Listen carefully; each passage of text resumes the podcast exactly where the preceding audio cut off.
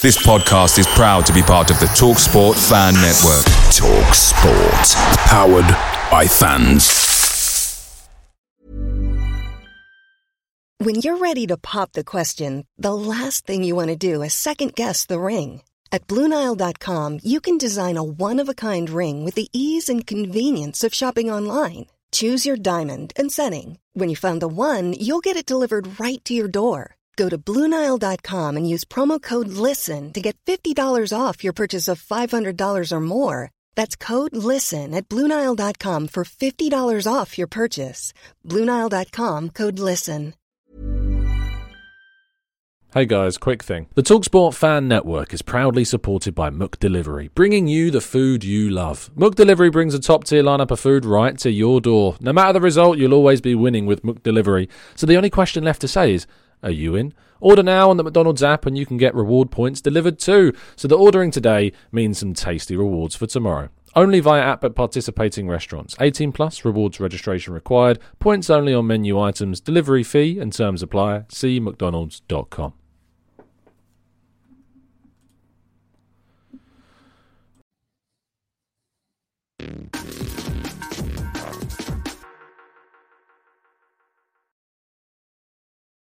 Hello and welcome to the Gooner Talk. Back again with you guys for another episode of our Let's Talk Arsenal series, our discussion show, in which sometimes we're joined by guests and sometimes we're not, like today, and we're just having a, a general chat, a discussion, a talk around a topic that is going on uh, in the world of Arsenal. Apologies that there was no 8 a.m. show this morning. I was on the early shift uh, today, of which I've just, in fact, finished.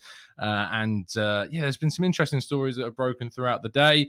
Uh, Edu breaking his silence, of course. Lee Judges with an exclusive. Uh, who would have thought? Who would have seen the day? Where Lee Judges is bringing Arsenal exclusive interviews of Edu. Brilliant stuff, Lee.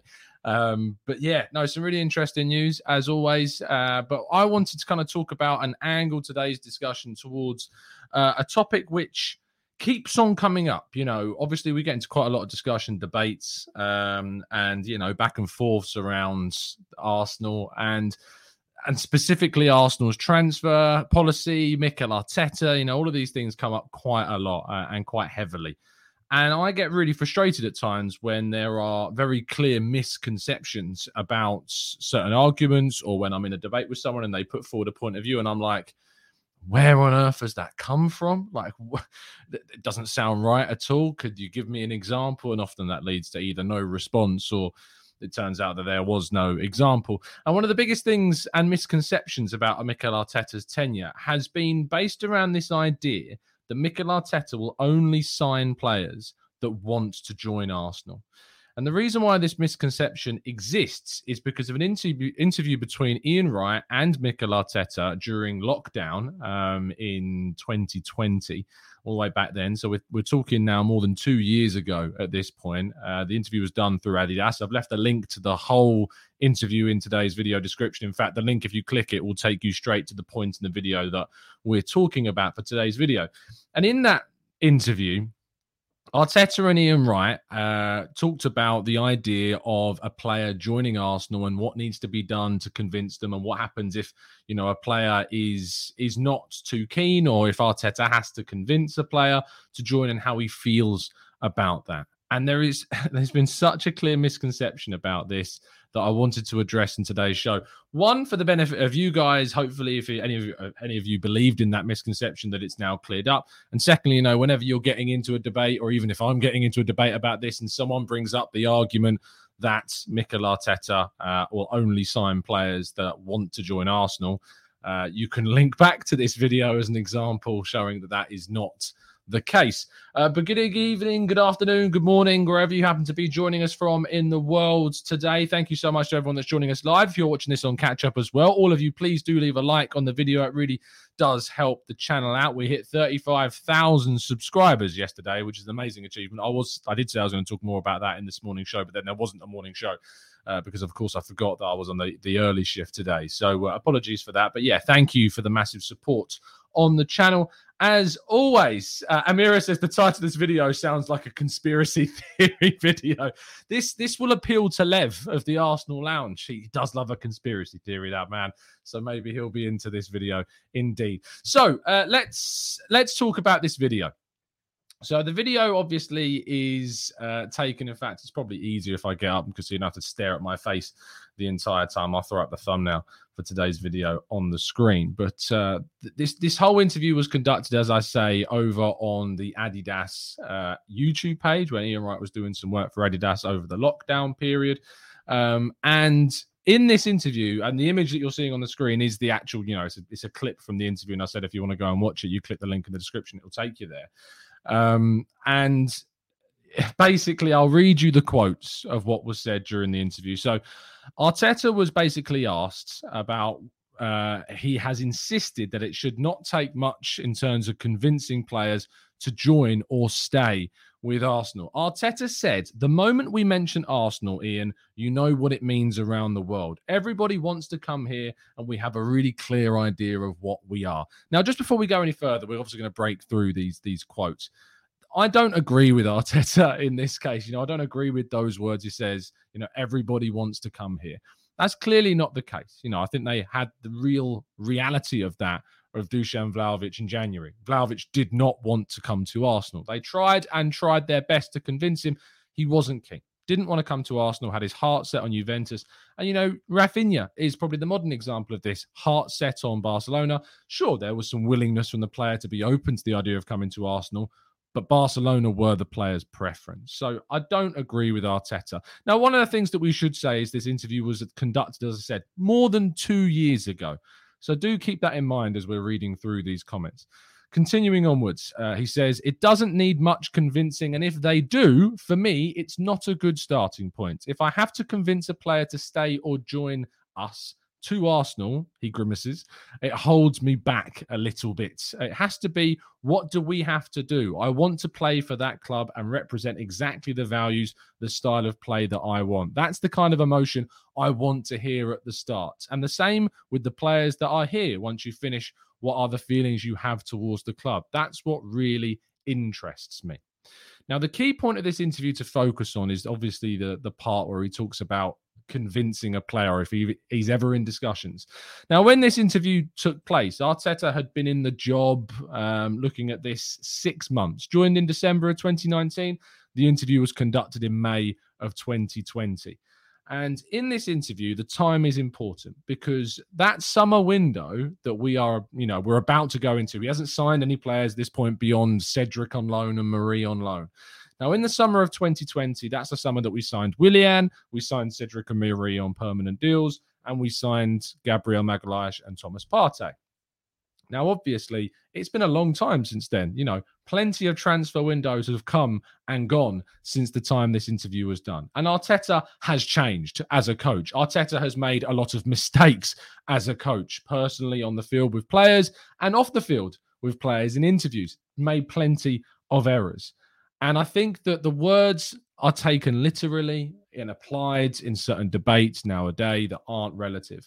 But the biggest misconception about this whole interview is the fact that some feel that this reveals that Arteta will not sign a player if they are not convinced about joining Arsenal. And this is simply not true for two reasons. The first of all he doesn't say that.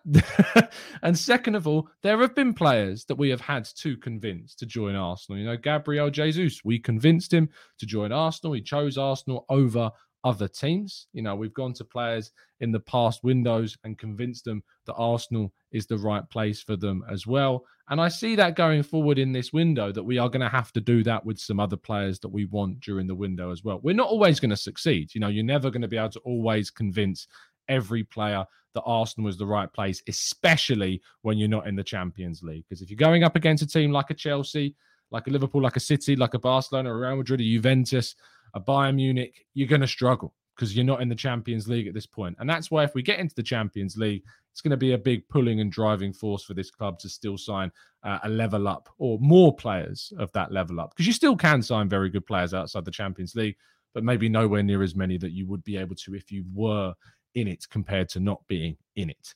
So let's analyze the words that he says to make sure that we've got this right. He says, if I have to convince a player to stay or join us, uh, it holds me back a little bit. That's not him saying, if I have to convince a player to stay or join us, I won't sign them.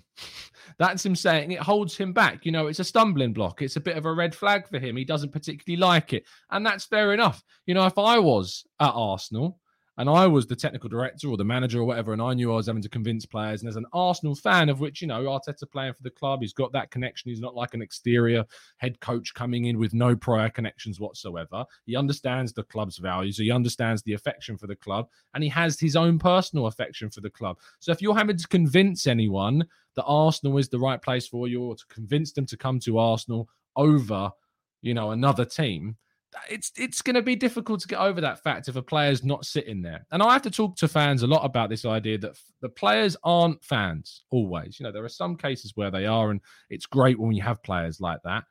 But players aren't fans. Nine times, ninety-nine times out of hundred, the players that come to Arsenal and we sign aren't fans of Arsenal. You know, they don't have that connection like we do with the club. And so you are going to have to convince players. And I think that's probably something that Arteta has learned over the time that he's been at the club, that he's had to learn how to convince players. There was some reports I saw this week coming out suggesting that Arteta's taken a much more active push, you know, in the summer window this year in trying to convince players to try and join. Edu had been a big part of that previously, but now Arteta has taken an even more active role in trying to convince players. And that obviously did help um, with the Gabriel Jesus signing. But it's just important for me, and I think for you guys listening, to understand that this interview that was taken or done two years ago, you know, that interview that we took place two years ago. Uh, and you can see this video um, in the link in the description for those asking in the chat box.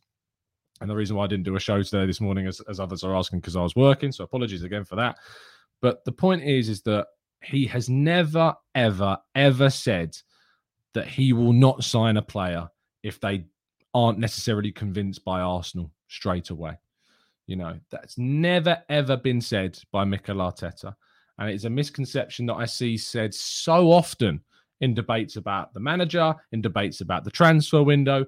It's just not true. As you know, as the famous meme goes, it's just wrong. it's just not true.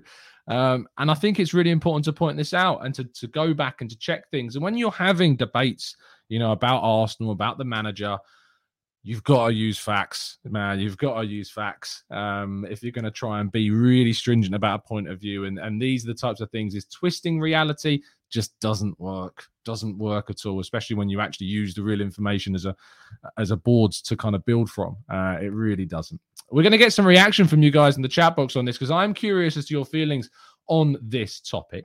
Uh, Rancid Pumpkin says, Of course, you have to convince players to join, um, but I think this is nothing extraordinary. Extraordinary. I don't know why I struggle with that word so much. this is nothing extraordinary. Every club has to. Uh, Natty, is this all we're going to talk about today? We're going to have some more questions for you guys in the chat box as well. This is obviously the Let's Talk Arsenal show. If you've got questions, we'll be taking them very shortly indeed. Uh, Franklin Goodwin says Dennis Bergkamp was a Spurs fan he joined us. I mean, we've had players that were Spurs. Sol Campbell is the big and the famous one, obviously. But you're going to sign players. Look how many Arsenal fans Spurs have signed. You know, Bissouma, um, who's the guy at right back? Serge Aurier, Matt Doherty, all Arsenal fans.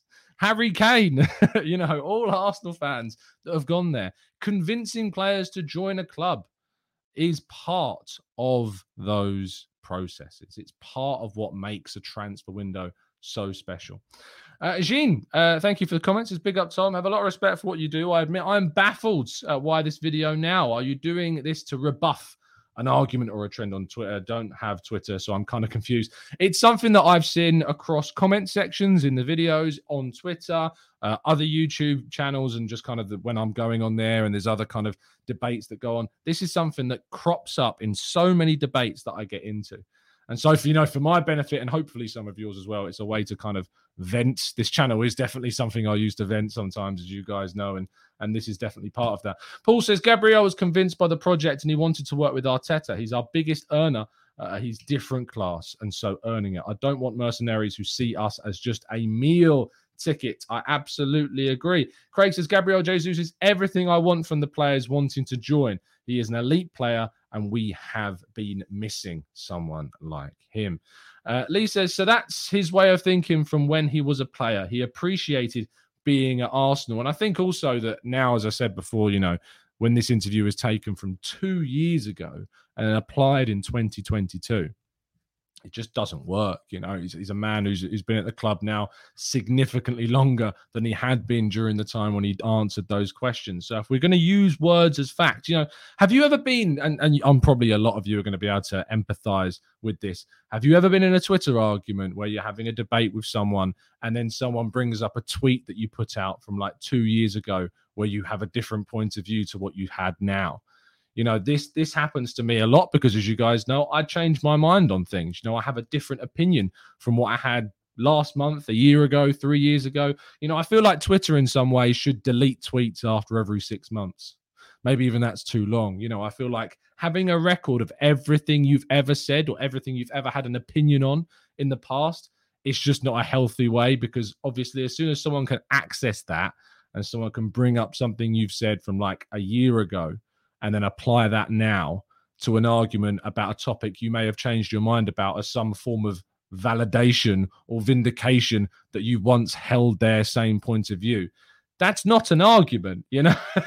like, that's just not an argument at all. If you're dragging up a tweet from eight months ago in a discussion that you're having now about a point of view that they may no longer hold, that doesn't support your argument all that does is kind of highlight the unwillingness to accept that opinions and minds change, as that famous quote goes.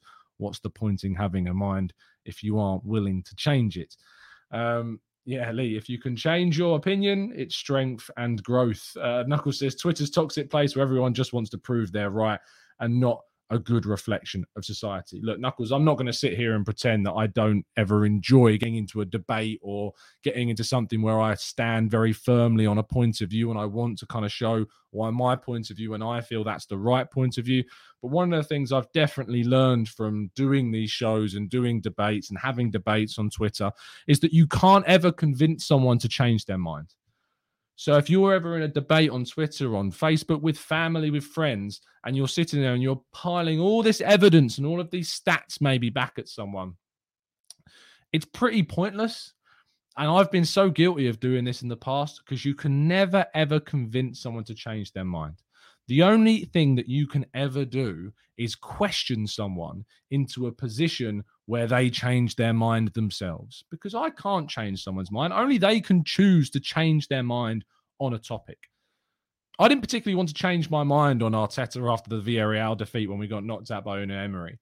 I didn't particularly want to change my mind on Arteta after we lost 5 0 to Manchester City. I wanted a change. And, you know, I put out shows during those periods of time where I thought Arteta should go. I think I used the title Arteta should go or Arteta should be sacked. I think was the one I used after Villarreal. And, you know, when you've got a record of things you've said, it's really it's even harder to change your view. It's even harder to change your mind on a topic because you've got this record, you've got this outlet, you've got this reference that people can draw up and go, "Hey, hold on, no, no, no, no, no, no, no. You you said you said before back then that you didn't want Arteta, and now now you're saying that you do want. How how can you do? Well, I'll tell you why. It's because I changed my mind. It's because I changed my mind. so I'm sorry. I can only apologize that my mind changed, but it did. Um, and I think that Knuckles is is why all the while that you know it's a place to reflect it's not a good reflection of society always i suppose it actually probably is a good reflection of society but the worst thing about social media and Twitter and even YouTube is the reference point that it gives in debates to bring up old stuff or old tweets um, because it's just a reflection of a person that you no longer are. You know, it might be for some, you may be the same person you were a year ago, five years ago. And if you are, fair enough. But I'd like to think that most people aren't. I'd like to think that a year, even a week, maybe even a day changes you so that you sit on a different point of view to what you did back then. Um, CM says uh, Arteta really will be the next generation of the most successful managers, whether at Arsenal or not. I hope you're right. I, I hope you're right. I don't know if you are, but I hope you're right. Um, let's go to uh, Snaggles. Uh, I hope that's right. And uh, Snaggies, sorry. The I looks like an L on StreamYard. I don't know why, but it does, and it always messes me up. But Snaggies uh, says, uh, I also think uh, online is a bit of an echo chamber in terms of negativity and toxicity. It's definitely not fully appreciate, uh, fully representative of what we see as a whole. Um, Maybe your name's Liz. That's maybe why you've ended that. But thanks, Liz, if that is indeed the case. I think that um, this channel can become a bit of an echo chamber, and I'm really conscious of that. I get really conscious that TGT becomes a bit of an echo chamber, you know, and I think sometimes it can co- become a bit of a lightning rod for uh, one side of an argument or another. I think it became quite a bit of a lightning rod for, you know, kind of the Arteta in side of things during the 20, uh, 2021 season uh, especially during kind of the really difficult times where we was languishing in the bottom half of the table.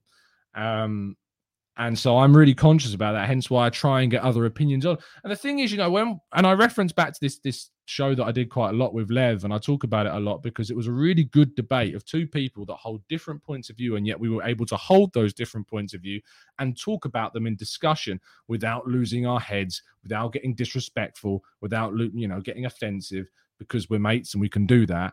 But at the same time, you know, some of the comments that were left after that video to both myself and Lev from both sides were from, you know, from Lev's point of view, it was some people like, Tom's talking trash, XYZ. Or from the other point of view, is why have you got this guy on again? Why are you getting this person on? This opinion's not valid here.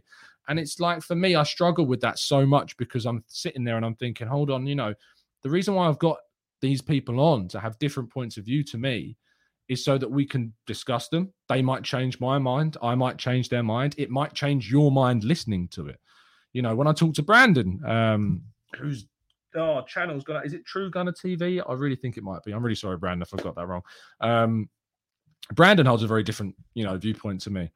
But I enjoy chatting with him because it encourages greater discussion you know, between two people. There's going to be an interview that's going to be coming out on the Arsenal way. I had an interview with uh, William Gallas, former Arsenal, Chelsea, and Spurs defender. Uh, that should hopefully be going up on the Arsenal way in the next couple of days. We need to finish off the editing of it. Um, but I went into that interview just to give you kind of a brief glimpse behind the curtain. You can actually read the interview. Uh, it's out in written form over on my Twitter account at Tom Canton Media.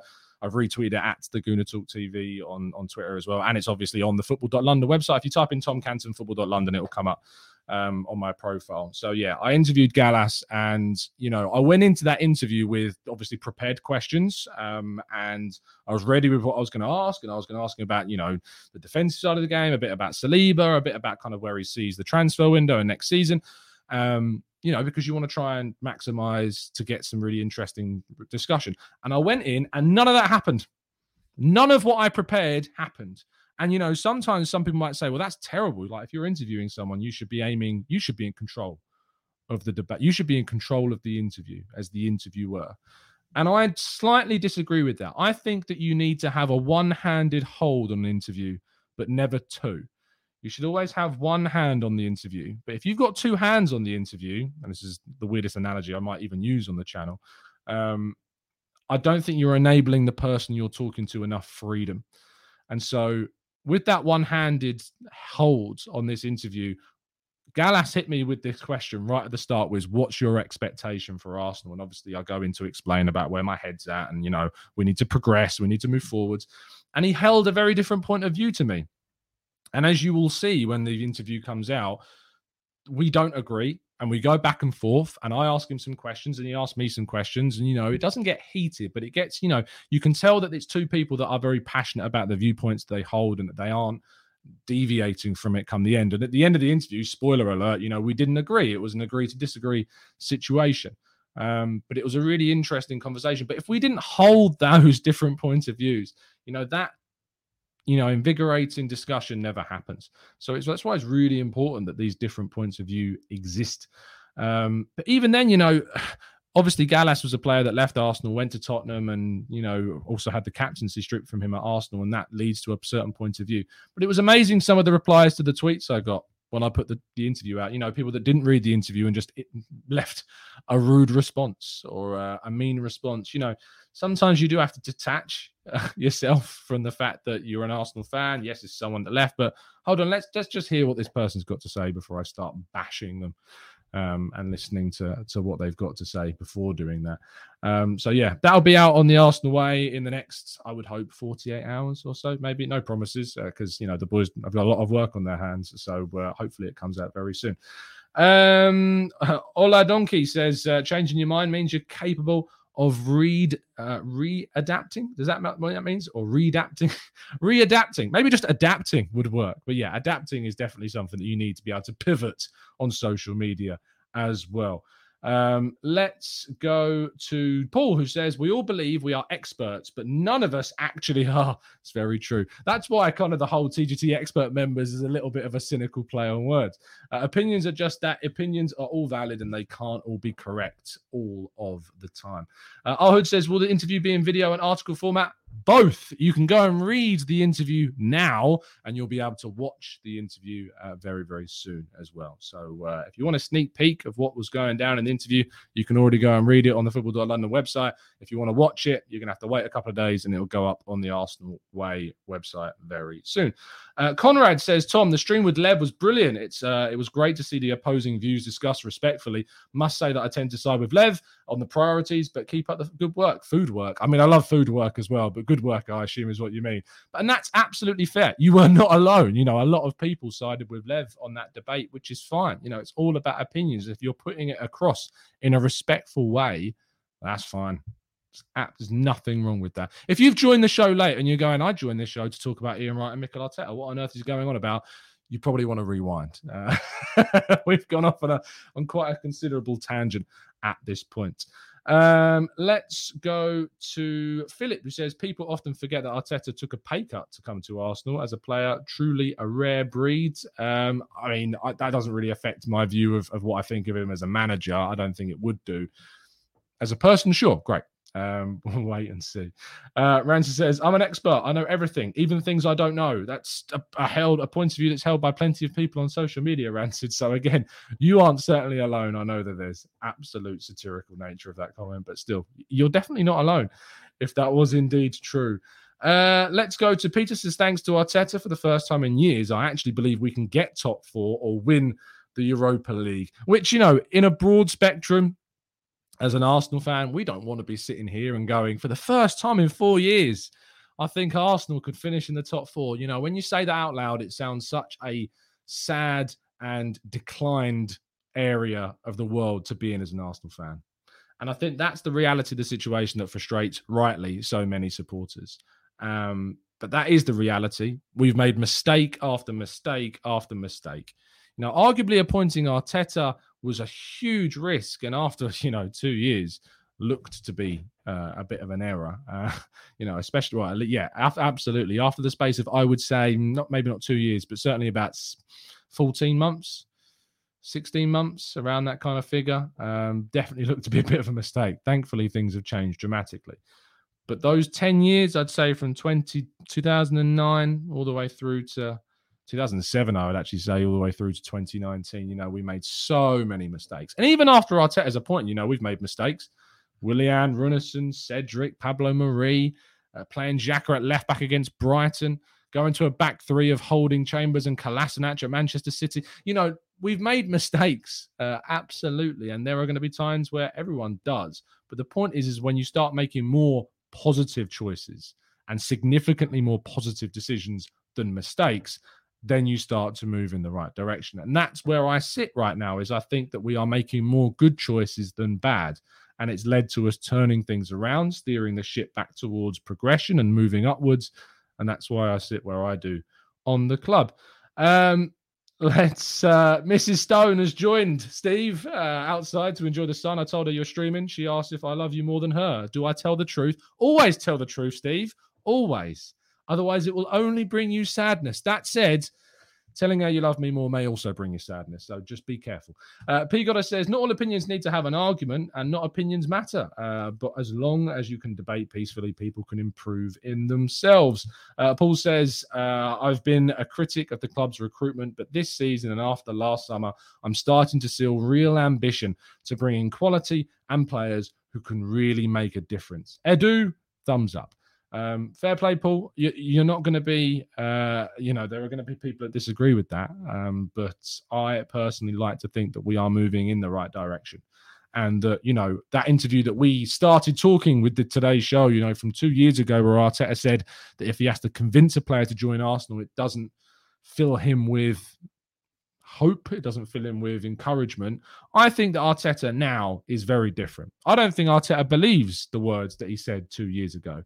I'd be very interested to ask him actually um, if that was, you know, if that ever happens and could happen could feasibly happen. Who knows? Uh, I think it's definitely something that I would ask: is does he still feel that position, or does he think convincing a player who maybe is unsure of Arsenal is now part of the fabric of what being a manager is? Two years on from when he said that, uh, it would be very interesting to hear his answer to that question. If there's anyone watching who is involved in the press conferences, of course, steal it, but byline me, please. Please byline me. I would really appreciate that. Uh, Omar says, Tom, I don't know why, but I am so excited for next season. Nothing beats the new season hype, in my opinion. Look, I'm excited too. I'm looking forward to seeing, obviously, what other players we bring in. I'm loving what we've seen from Gabriel Jesus in such a short space of time. We've barely seen anything, but he looks genuinely so exciting. Um, and the reason why you have that excitement is because we're actually going in – in a positive direction. You know, you think about if we go into Arsenal and we go all transfers, you know, I always I like to go onto this page on Transfermarkt, which tells me all the transfer that Arsenal has ever made. And if I go back to the summer of 2019, that's probably the last time I was genuinely really excited about a transfer window. You know, we broke our transfer record and got Nicolas Pepe. You know, we signed a really exciting young defender in William Saliba who never ended up playing until maybe this season. Kieran Tierney came in. Um, Gabriel Martinelli, an unknown player, came in, and then we added a couple of randos like David Luiz. Even the loan signing of Dani Ceballos excited me because I liked what I saw of him at Real Betis, and he hadn't really got a chance at Real Madrid. And you know, it was him in the midfield with Xhaka that eventually took us to an FA Cup, so it wasn't all bad from him. But Nicolas Pepe and Tierney, you know, that window in 1920 was probably the last time. Uh, sorry, was probably the first time in so many years I was really excited. But since then, you know, Gabriel and Partey, you know, what a summer to, to see two players come in. Arsenal have been crying out for a centre back and a centre midfielder for so long. And we went and got two great ones. And then we moved forward to 2021 and we signed six players for more money than we've ever spent that led us to a top four challenge that hardly anyone was saying Arsenal would be involved in, with the youngest average team in the league. But you go before 2019, and, you know, Emery's first year, Torreira, Leno, Sokratis, Guendouzi, Lichtsteiner. You know, we spent 72 million pounds in that window. And I, whilst Torreira was pretty unknown and came in and started well, you know, that trailed off. Leno wasn't even starting when he came in over Petr Cech and didn't end the season as a starter either. Um, Sokratis didn't improve on the defense at all. You know, 17 18, I know Alexandre Lacazette came in. That was pretty exciting. That's all we did, as well as Sead Kolasinac. We signed Lacazette and Kolasinac, and that was it. Mavropanos came in, of course, but he never played. And then in January, we brought in Aubameyang and Mkhitaryan, and we let go of Alexis. You know, there was a front line of with Mkhitaryan and Lacazette, and I'm trying to think if uh, no Theo Walcott left that season. So who was playing on the right hand side? Because it wouldn't have been Saka. Who was playing on the right during that? That's a really interesting. Alex Iwobi, I guess. Probably Alex Iwobi was playing in a front three of um, Mkhitaryan, Aubameyang, and, and Iwobi, or Aubameyang, Lacazette, and Mkhitaryan. And before that, it would have been, yeah, it would have been Lacazette, Alexis, and Iwobi as a front three. Wow. That's crazy, isn't it? Thinking going back to that. You go back to what, 2016? Xhaka Mustafi. The Xhaka Mustafi summer with Lucas Perez, a sprinkling a little Salt Bae of, of Lucas Perez in there. Um, Takuma Asano, Rob Holding. Uh, yeah, you know, and you go back again to 15 16, the infamous 15 16 summer window where we only signed Petr Cech and finished second behind Leicester City. wow. Wow, wow, wow, wow, wow that shows you kind of how far we've come, you know, in terms of transfer windows. Uh, then 14 15, Alexis Sanchez, brilliant. But, you know, beyond that, it was Danny Welbeck, which, you know, I like Danny, but it's never a player that's going to take us to the next level. Calum Chambers, who we, I don't think, ever fulfilled 18 million pounds worth of investment, uh, 18.21 according to Transfermarkt. Gabriel Paulista, you know, never progressed the centre back position. Matteo Debuchy disappeared into injuryness. Um, and Krystian Bielik and David Ospina. Uh, 2013, Mesut Ozil, of course, but that was it. That that was our summer. 2013-14 was Mesut Ozil with Yaya Sanogo, Matthew Flamini, Emiliano Viviano on loan, and Kim Kallstrom came in in January. Uh, 2012 13. You know, this was actually a window I was a little bit excited about. It was ruined by the fact that Robin Van Persie left, of course. Um, but, you know, Santi Cazorla, Lucas Podolski, Olivier Giroud uh, joined. Santi Cazorla I was really excited about, and he proved exactly why. And Podolski kind of excited me as well because he was a bit of a cult hero and you know, had a lot of promise and went to Bayern, didn't really work out. And when we signed him from Cologne, I thought he had a lot more to give. And but you know, losing Robin van Persie was a big, big miss. But can you see like the difference between then and now? The difference between what we're doing, you know, Gabriel Jesus coming in, signing Fabio Vieira and nowhere, and we don't know what the rest of the transfer window holds. Last summer, we spent 150 million more than we've ever spent in two summers, we've added two new centre backs in White and Gabriel. If you go back a season before Gabriel, that's the summer that we also signed Saliba. So, you know, you can arguably say we brought in those three centre backs in those three summers that have now become the core of what is a much stronger defence that's kept more clean sheets last season than we have done in the last four years. So, I'm starting to see that. And I think it's clear when you have that, as Omar said in the chat box, history lesson on TGT, when you go back through the summers you start to see the change in what we're doing. You start to see the change in the players we're targeting, and you start to see the ambition that we're trying to push towards. And if we come back full circle to the start of this video, and we started talking about the players that we have to convince to join to come Arsenal, I use this example a lot. And for those that are bored of it, sorry, I'm going to use it again. But how long have we moaned about going for players that no one else is in for? Your Lacazettes, your Aubameyangs, your Ozils, you know, players that no one else was in for when we signed them. And that's how we got them, supposedly, because no one else wanted them. Now we're signing players that people want. Now we're missing out on players because other teams want them. It sucks when we when that happens, but it is a part of going for players that other teams also want to go and get. It's just part and parcel of it. But it does mean that you can pull off some brilliant signings like Jesus amongst some disappointments. Um, and, and that's what I'm happy. And that's why we attacked the window early. That's why we did our business in June, you know, so that we could spend July hopefully getting targets. But if we can't, it gives us time to hopefully do what we need to do.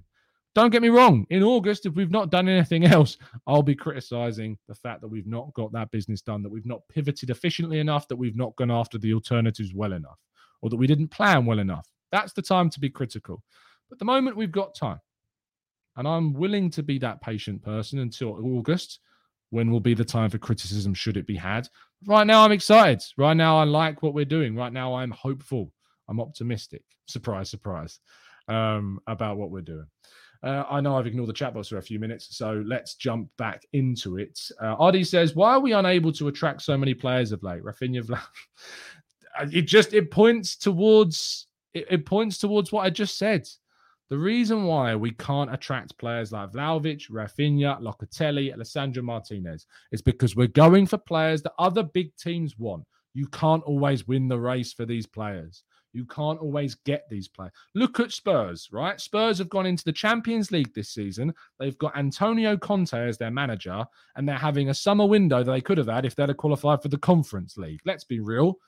They could have signed the players that they've signed if they'd have qualified for the Conference League because your pulling power when you're going into the market is relative compared to the other teams that are chasing the targets and the players that you want.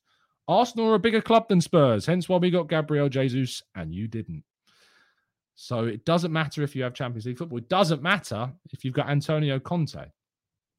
Arsenal are able to get hold of big players, but if we're competing with the Juventuses, with the Bayern Munichs, you know, with the Chelseas, with the Real Madrids, with the Barcelonas, it's still going to be a struggle for Arsenal, especially while they're outside of the Champions League.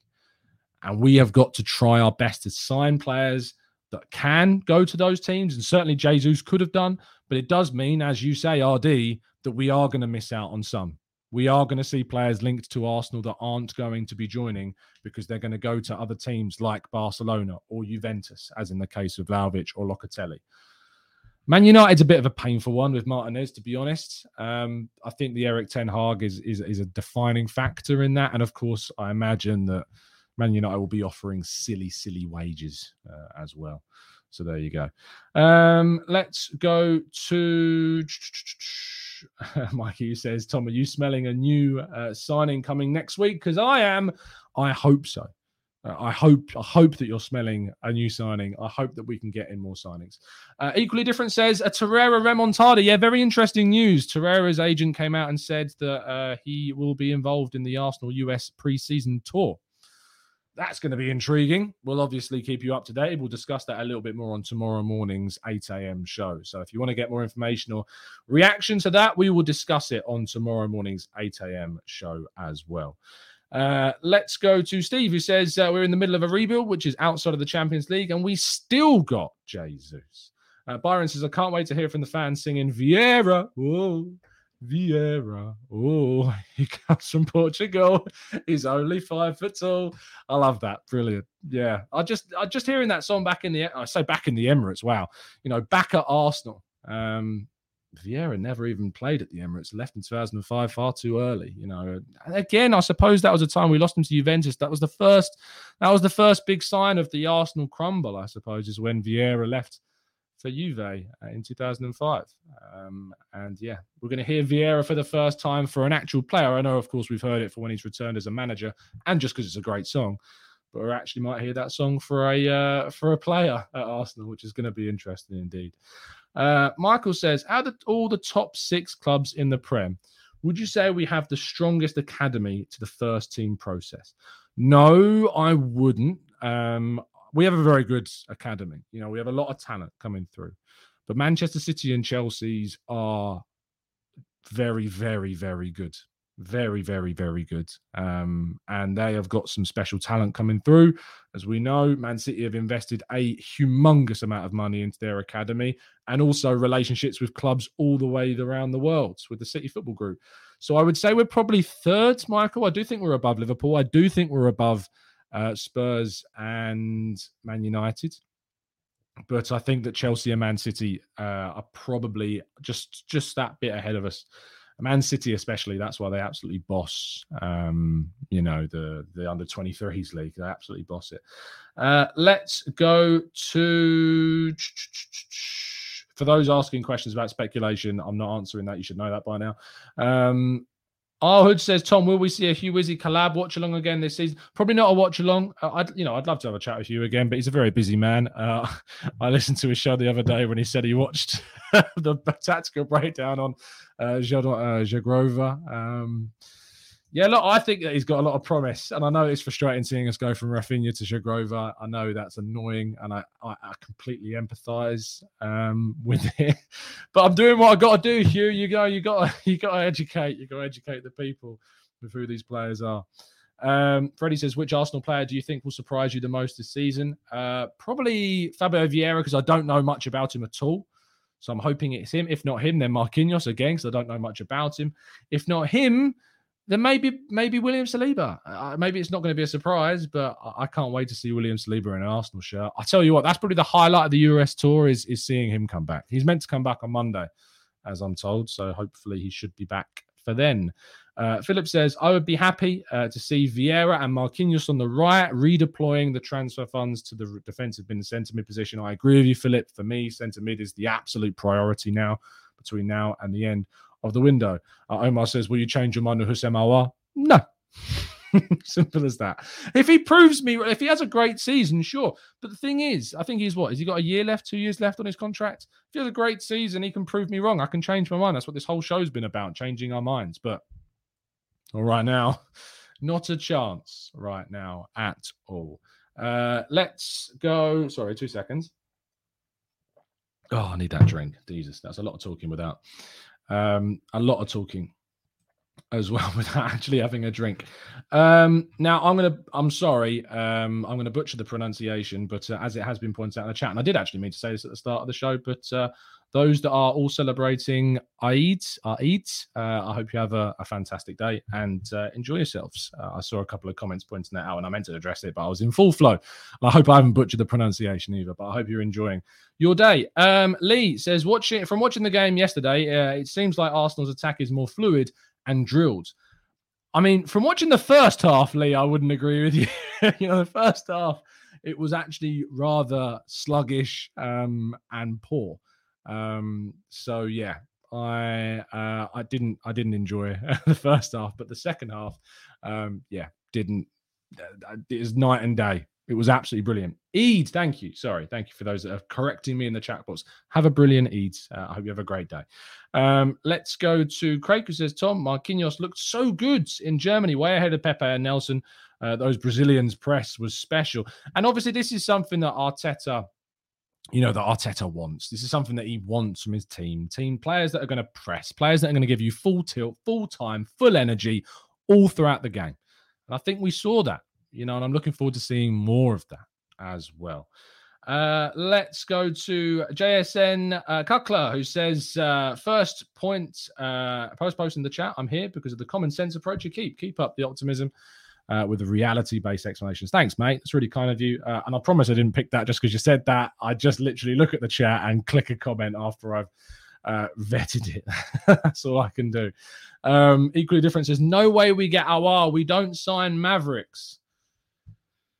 Um, do we not sign Mavericks? I mean, under Arteta, have we signed players that are what we would describe as Mavericks? Let's have a quick check. So now I have to remind myself uh, of players. I don't look at anyone of last summer as a particular Maverick. Um, I don't look at anyone the season before either as a particular Maverick. The season before that, you know, Arteta wasn't here, so we can't start judging. But maybe, maybe we don't uh, sign these types of mavericks uh, anymore at all. Uh, and I think that if if if a maverick is Houssem Aouar, I don't really want a maverick. you know, if, if, that's what the definition of a maverick is, if it's Houssem Aouar, I I'm not fussed that we don't sign mavericks, to be honest. So uh, so there you go. Um, who is your preferred player to replace Mari? Because Mari reminds me of Mustafi, uh, says Fala. Um, uh, my preferred choice to replace Mari uh, would be Lisandro Martinez. Uh, I think uh, having now watched so much of him in the last few weeks that we've been linked to him, I have been very much attached to seeing what he's capable of. The other one, as Bailey will tell you about, is Evan Ndicka at Frankfurt. You know, he's a very, very good option. Pau Torres at Villarreal is another potential option as well. So there's three names for you. Um, and uh, I hope that I hope they're good enough. I hope they're good enough for you. Uh, let's go to Super Wales. Says Tom, what do you think of Joao Pedro from Watford? Don't know enough about him didn't obviously help Watford stay up, but I don't think that's fair to put it all on him. Uh, but I think we probably need to be targeting someone of a higher level than than Joao Pedro. Uh, let's go to RD. It says three youngsters you are looking forward to next see in preseason, excluding Marquinhos and Patino. Youngsters, um, I really like the look of Reuell Walters, but I don't think he'll play. Uh, I don't think he'll go on the US tour. I might be wrong. He may have earned himself a spot, but I thought he was great. I really liked seeing that. The other one is Lino Sousa. I hope Lino Sousa gets an opportunity to go on the US tour. He was with the guys in the training camp um, so he's he's an exciting one at left back that you should definitely definitely be aware of.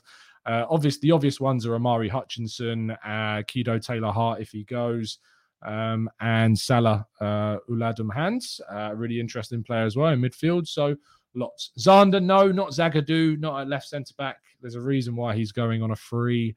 Uh, we shouldn't be going for someone like him. Uh, I'm afraid, just just not the one. Uh, I'm probably going to wrap things up there because the problem with doing these shows at the moment is I can't put the fan on because you can hear it, and it does mean that this room heats up ridiculously. And you could probably probably see the humidity affecting my hair already, to be fair. Um, but thank you so much for listening. It's been a really interesting show. I hope that it's been interesting for you to listen to. Uh, we started off talking obviously about the main topic, which was that interview back in 2020, uh, that has now obviously been taken very out of context all the way through to 2022. Um, but I hope that made a lot of sense. I hope you've enjoyed it. And uh, yeah, drop a like on the video. Uh, have a great Eid if you're celebrating. And uh, as always, up the Arsenal.